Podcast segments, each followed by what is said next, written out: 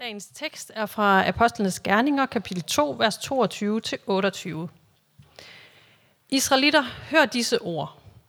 Jesus fra Nazareth, en mand, der er udpeget af Gud for jer, ved mægtige gerninger og under og tegn, som Gud gjorde gennem ham midt i blandt jer, sådan som I selv ved. Ham fik I udleveret efter Guds fastlagte bestemmelse og forudviden – og ved lovbryders hånd navlede I ham til korset og dræbte ham. Men Gud gjorde en ende på dødens vær og lod ham opstå, for han kunne umuligt holdes fast af døden. Om ham siger David nemlig, Jeg havde altid Herren for øje. Han er ved min højre side, for at jeg ikke skal vakle. Derfor glædede mit hjerte sig, og min tunge jublede. Ja, mit læme skal bo i håb, for du vil ikke lade mig blive i dødsriget. Din hellige vil du ikke lade se forrådnelse. Du lærte mig livets veje. Du vil mætte mig med glæde for dit ansigt.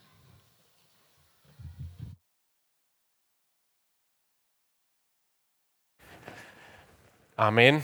Salig er de, som hører Guds ord og bevarer det. Det, vi lige har lyttet til, er øh, kirkens øh, ældste prædiken. Det er simpelthen den ældste prædiken, vi har skrevet ned. Det er den, Peter han holder øh, faktisk på pinsedagen. Og vi skal høre den igen senere, når vi nærmer os pinsefaringen. Men her er fokus på opstandelsen, på den del af prædiken. Så øh, hvis I synes, at øh, Pelle prædiker lang tid her, så kan I se, hvor kort det kan gøres. I har lige hørt det. Øh, for, øh, for, for, for allerede i den første prædiken var den ret kort. Tak for invitationen til at være sammen med jer i i dag her i Aalborg Valgmenighed. Det er en glæde at komme tilbage og besøge menigheden igen og igen som jeres vejleder. Mødes med menighedsrådet i dag. Jeg har også en glæde, at Sara, min hustru, er med. Og hun siger, at hun har faktisk ikke været med heroppe hos jer øh, i den her bygning. Det er første gang, hun er i den her bygning. Så det er noget tid siden, at vi har været her sammen, men det er vi altså i dag. Øh, vi bor i Aarhus og har øh, fire børn, og det er lidt forskelligt, hvem der bor hjemme. I øjeblikket er det vist to, der bor hjemme. Er det ikke det? Det tror jeg. Men det veksler lidt. Hver sommer så er der en, der bor, øh, rykker ud, og en anden, der kommer hjem. Og øhm, så øh, har vi begge to et deltidsarbejde. Jeg arbejder 70% som præst i Aarhus Valgmenighed, og så arbejder øh, for Mission Afrika øh, tre dage om ugen. Og så har vi begge to vores egen øh, virksomhed. Sara arbejder med oversættelse og bøger, og som åndelig vejleder. Og øh, jeg arbejder med at øh, undervise og træne og arbejde med ledere og menigheder øh, mange sted, forskellige steder i Afrika og forskellige steder i Europa, og også i, i øh, noget, der hedder Kirkeplanternet. Så det er noget, vi har begge to sådan en blanding af at være lokalt forankret i et job, og så øh, have noget ved siden af. Øh, det er første søndag efter påske. Det ved jeg ikke, om I har tænkt på. I, i, i Oldkirken kaldte man det her for hvide søndag, og det var fordi, at når folk var kommet til tro på Jesus, efter de havde været på sådan et alfakursus, det tog tre år dengang, hvis man ville være kristen, et alfakursus. Det var ikke bare 10 aftener og sådan en lejr. Så man havde været på sådan en lang oplæring, så blev man dybt påskenat, og så fik man sådan nogle hvide klæder på. Og dem skulle man gå med ind til søndagen efter, der derfor blev kaldt hvide søndag, så måtte de tage klæderne af. Og det var ikke for at sige, nu betyder dåben ikke noget, men det var for at sige, nu skal du bare resten af dit liv le- leve ud af den her vidhed, den her retfærdighed, det her liv, øh, opstandelsesliv, Jesus har delt med dig. Så man kaldte det for hvide søndag. Det er faktisk ret vildt at tænke på, men det er faktisk på grund af påskedag og Jesu opstandelse, at vores kalender, så at sige, blev sat. Vi kan begynde med ugen. Fra påsken af, der begyndte de kristne snart at mødes om søndagen, opstandelsesdagen, som helligdagen. Frem for sabbatstraditionen, som var fra fredag aften og ind til lørdag. Så selve opstandelsen har simpelthen, kan simpelthen aflæses i vores kalender. Jeg kan huske, at min mor fortalte mig, at da hun var barn, hvis man købte sådan en papirkalender, så begyndte den om søndagen. Det var ugens første dag. Og det er jo helt bibelsk. Det, det ved jeg ikke, om de gør i dag, men øh, det gjorde de i hvert fald dengang. Og ikke bare for ugerytmen har vi for påsken, men også øh, årsrytmen. Fordi at påske falder altid øh, første søndag efter fuldmåne efter forårsjævndøgn. Det var simpelthen en regel, man vedtog i kirken. Der ligger påskesøndag. Så hvornår er forårsjævndøgn? Det er normalt der 21. marts, ikke? Og hvornår er det så fuldmåne derefter, og så den første søndag, der er det påske. Når man så har placeret den søndag, Så lægger man pinsen, I ved, 50 dage senere, og Kristi Himmelfart 40 dage senere, og fasten og alt det andet rundt om. Så det er bare for at sige, at det her med påskedag, det er simpelthen sådan en dag, der ændrer alting, og det gør det helt konkret ind i hele vores års jul, vores rytme og vores måde at bygge en uge op på. Der er stor forskel på, om du er kommet til gudstjeneste her i Aalborg Valgmenighed og tænker, ah, det har været en hård uge, nu skal jeg lige have en hviledag. Eller du er her med den fornemmelse, det her det er den første dag i en ny uge. Jeg begynder med hvilen. Min uge begynder i dag. Prøv lige at sige til sidemanden, din uge begynder i dag. Du begynder hos Gud. Du begynder ikke med dit job. Du begynder ikke med dine regninger. Dem kan du åbne i morgen, når de kommer. Du begynder ikke med nem idé og midt idé og alt det andet, vi ikke kan finde ud af. Nej, din uge begynder søndag i Guds nærvær. Mennesket hviler, og derefter arbejder det. Det er kun hos Gud, det var omvendt. Den første dag for mennesket er hviledagen. Altså åndelig hvile i Gud. Det kan vi tage med os ind i ugen. Og nu har vi så hørt den ældste prædiken i kirken her fra Peter. Og hvad gør Peter? Han taler om Jesu opstandelse. Og han siger det til nogen, som faktisk havde været med til at slå Jesus ihjel. Det er ret provokerende, siger han. Det er faktisk, I er faktisk ham, vi slår ihjel. Han er faktisk opstået. Og hvis I læste videre, vi kunne se, at der er rigtig mange, der faktisk tager imod budskabet og omvender sig den dag. Vi finder den her prædiken i Apostlenes Gerninger, og det er et mærkeligt skrift. Jeg har lovet Pelle lige at sige lidt om det her, fordi i Nytestamentet har vi evangelierne, fortællingerne om Jesus, og så har vi alle brevene, hvor er de fleste er fra Paulus. Men så har vi det her skrift, Apostlenes Gerninger. På grundteksten hedder det egentlig bare handlinger eller gerninger. Så det er jo ikke kun apostlenes. Man kunne lige så godt kalde det for Helligåndens gerninger. Det her mærkelige skrift, som er en lille historiebog, et lille lavkagestykke af kirkens store historie, lige i nogle få årtier, hvor vi følger Peter og Paulus og den tidlige, den tidlige kirke. Hvad skal vi stille op med det? Hvordan kan det være en del af Guds ord, den historiebog? En måde at forstå det på er, at den handler om to bevægelser. Den ene bevægelse er geografisk, fordi øh, Jesus siger, I skal gå fra Jerusalem til, Judæa, til Judæa, til Samaria, til jordens ende. Og apostlenes gerninger, der ser vi, hvordan evangeliet breder sig geografisk. Fra Galilea over Jerusalem, helt til Rom, hvor Paulus kommer og skal indanke sin retssag for kejseren, fordi han er blevet uretfærdigt behandlet, mener han. Men så er det også en anden, en anden bevægelse i apostlenes gerninger, nemlig ånden, heligåndens bevægelse. Og den går lidt på kryds og tværs. Den er ikke geografisk, det er en profetisk bevægelse. Fra de gammeltestamentlige profetier, det er jo dem, Peter citerer her fra salme 16 om kong David, til den store profet, den sidste og store afgørende profet, profeten over alle profeter, nemlig Jesus, ham Guds virkelig salvede, til at være et profetisk folk i pinsen. Så det er de to bevægelser. En måde, vi kan bruge apostlenes gerninger på, er at se det som inspirerede fortællinger, eller showcases har nogen kaldt det. Det vil sige, at vi kan læse om, hvordan gjorde de første kristne, men vi kan ikke kopiere det, men vi kan blive inspireret og spejle os i det. Også i alle de udfordringer, de har. For eksempel så kan vi se, at de bad ved den 9. time. Det står der i Apostlenes Gerninger. Men det vil være at misforstå teksten og sige, okay, en af disciple Jesus skal bede ved den 9. time. Nej, det er ikke vigtigt, men det er vigtigt med regelmæssig bøn. Det kan vi tage med. For eksempel så trækker de lod om, hvem der skal sidde i det menighedsråd. Det ved jeg ikke, om I kan huske i apostlenes gerninger. Det er man heller ikke blevet ved med i kirken. Det kan være, at I skal indføre det her. Det skal jeg ikke afgøre. Men selve tanken om at have lederskab, og at der er nogen, der skal tage ansvar og tage lederskab i menigheden, det er jo noget, vi kan tage med os altid. De har også ejendomsfællesskab i menigheden. De har simpelthen alle pengene i én kasse.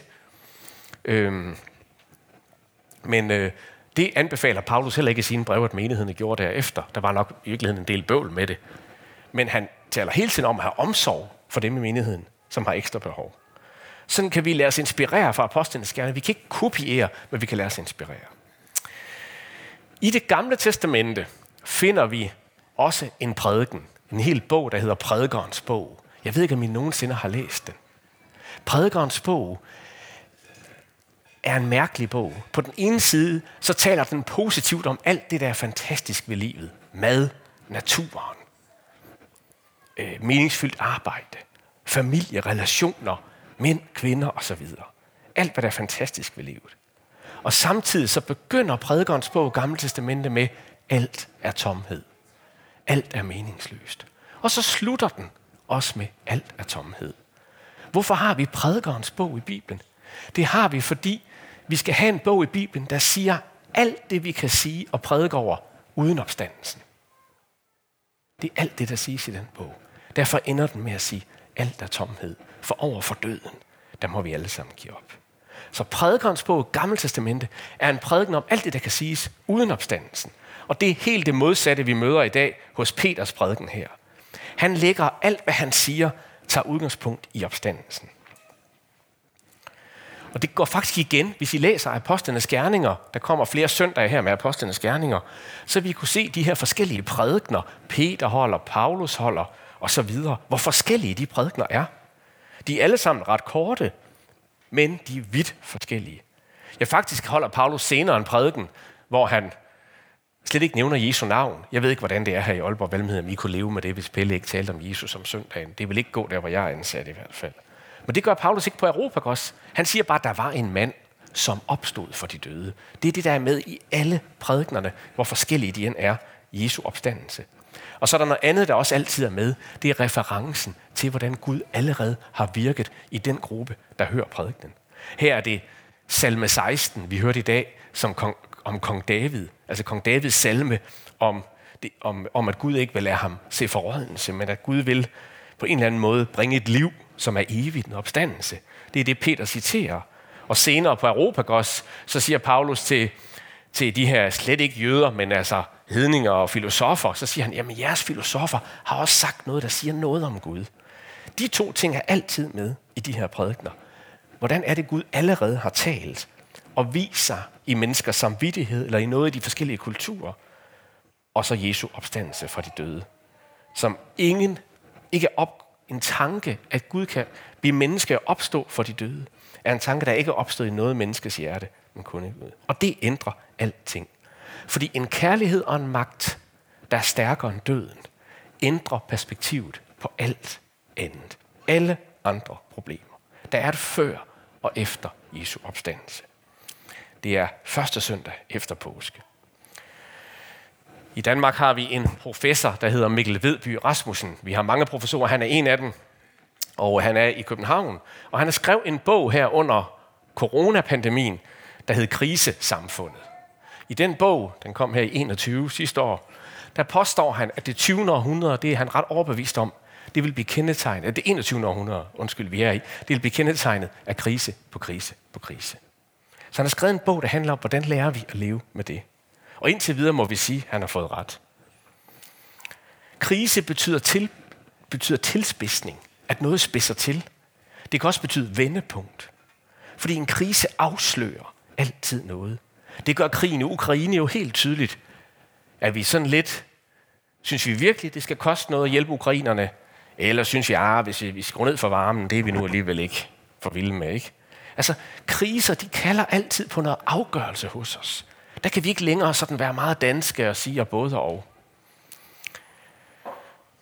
Hvad må det koste? Sådan har det også været med coronapandemien. Den afslørede, hvor sekulariseret vi er. Det, det var helt tydeligt, da vores statsminister sagde i primetime, et hvert dødsfald af corona er en tragedie. For det ved alle mennesker naturligt, at det ikke er rigtigt.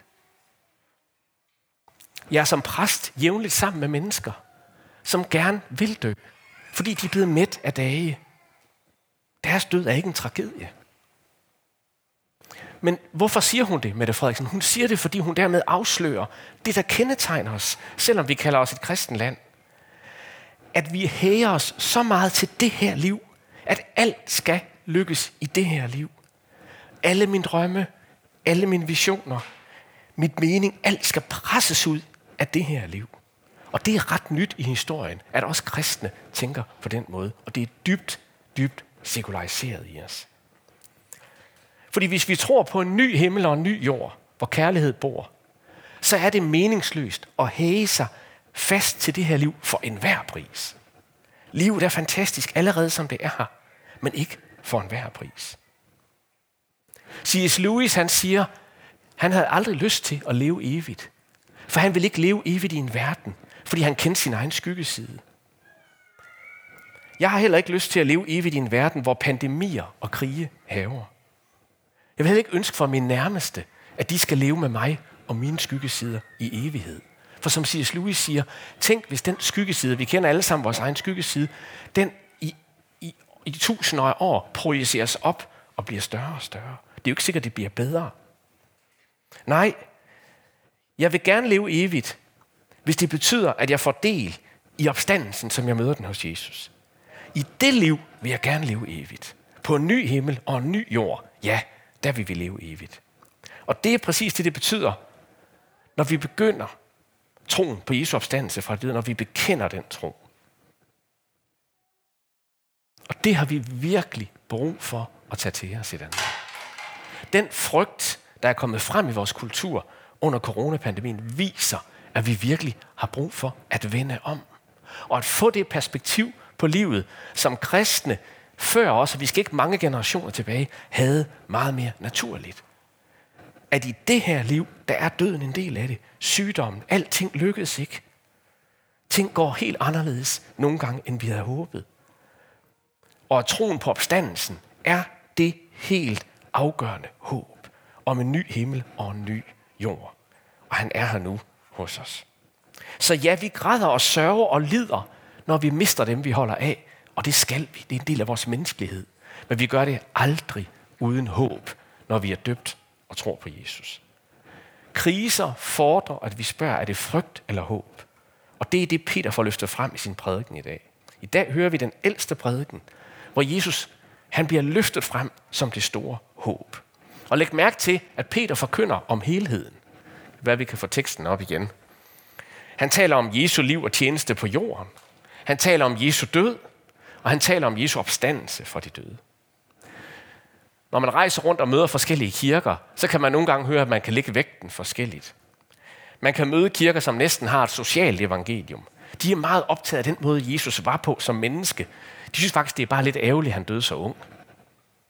Og så er der andre kirker, de er mest optaget af det med korset og Jesus. Og det er sådan set lige meget næsten, hvad han gjorde, men det var det, at han døde på korset for vores synd. Resten af detaljer. Men Peter forkynder hverken kun om Jesu liv på jorden, eller Jesu død, eller Jesu opstandelse. Han forkynder om det hele, men i centrum står opstandelsen. For Jesu opstandelse betyder, at alt det, vi ser i Jesu liv i evangelierne, det lever nu hos os. Det er den samme Jesus, der er opstået og er i blandt os. Det er til stede nu hos os. Når mennesker bliver helbredt, eller mødt, eller trøstet i forbundstjenesten her i kirken, så sker der præcis det samme lige her bag de glasruder, som skete omkring Jesus. Der er ingen forskel, for den opstandende Jesus er her og har gudstjeneste og fællesskab med os, med alt det han er, hans liv, hans død og hans opstandelse. Peter var løbet ud til den tomme grav. Han kunne ikke tro det. Han var dybt forundret. Graven var tom. Han var forvirret. Han vidste ikke, hvad han skulle tro. Men senere mødte Jesus ham selv, og han fik et fornyet møde med Jesus. Og derfor prædiker han meget frimodigt i dag, i den her ældste prædiken, vi har i kirken. Og han bruger Davids salme 16, og han siger, mit læme skal bo i håb. Mit læme skal bo i håb.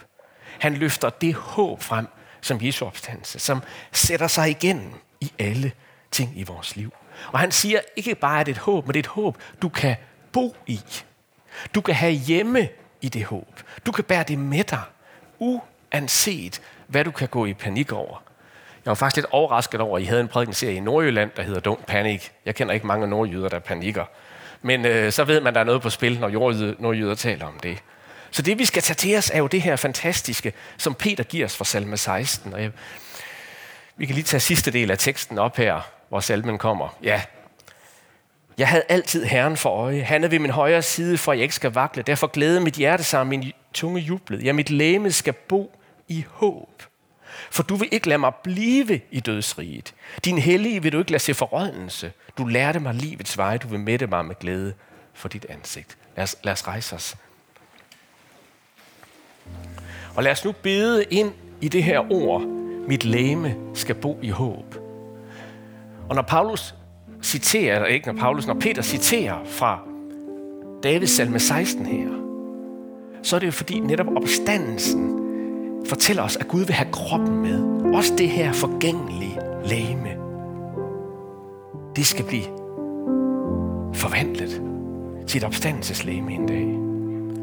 Det er ikke for at sige, at det kun er læme, det er hele vores liv, det er hele vores person, opstandelsen gælder.